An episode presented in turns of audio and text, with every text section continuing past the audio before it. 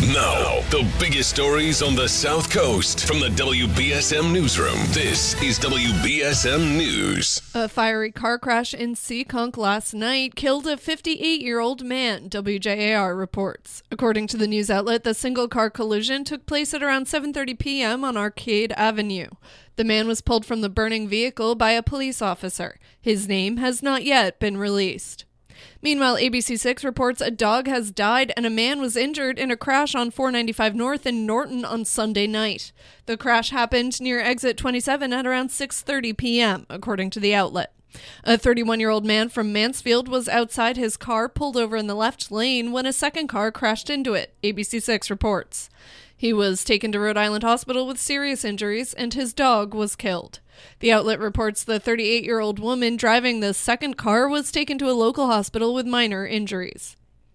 Yesterday, to mark what would have been animal rights activist and actor Betty White's 100th birthday, many South Coast animal lovers showed their support for local shelters. It's part of a social media movement called the Betty White Challenge, which honored White's memory on January 17th by asking people to donate to animal related charities. The philanthropist died at the age of 99 on New Year's Eve. Shelters across the South Coast saw heightened donations. Peace for Ponies in Wareham had around a dozen donations overnight, while the Humane Society and Shelter South Coast brought in more than $500 thanks to the challenge. The Don't Forget Us Pet Us Animal Sanctuary in Dartmouth met its goal of $1,500 on Monday morning. Peace for Ponies president Kendra Bond said that's what White, quote, would have wanted.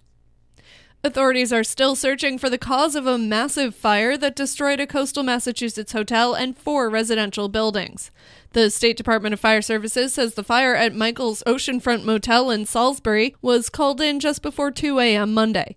The fire spread to and destroyed four residential buildings. No one was injured, but the American Red Cross said it was helping more than 30 people who were displaced. Authorities have not determined how or where the fire started. A Cape Cod man accused of attempted rape and assault who escaped from a Boston hospital in September has been arrested in Georgia. Darren Devine was found walking along a road in Brantley County, Georgia on Saturday. He was placed into custody without incident and now awaits extradition to Massachusetts. Devine was being held at Shattuck Hospital in Boston when police say he scaled a high fence and fled on foot.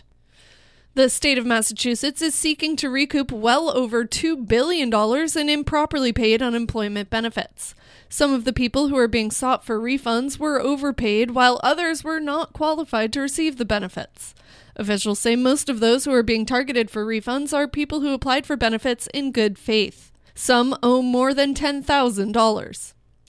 A dangerous winter storm combining high winds and ice has wreaked havoc in parts of the U.S. southeast and whipped the east coast with snow, strong thunderstorms, and heavy winds. Meteorologists said a foot or more of snow fell in parts of New York State, Ohio, and Pennsylvania through Monday. The storm knocked out power Sunday to tens of thousands of customers, grounded flights, felled trees, and coated roads with treacherous ice. Highway patrols reported hundreds of vehicle accidents.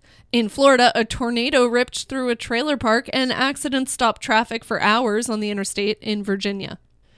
In sports, the Celtics take on the Carolina Hornets in Boston tomorrow after beating the New Orleans Pelicans.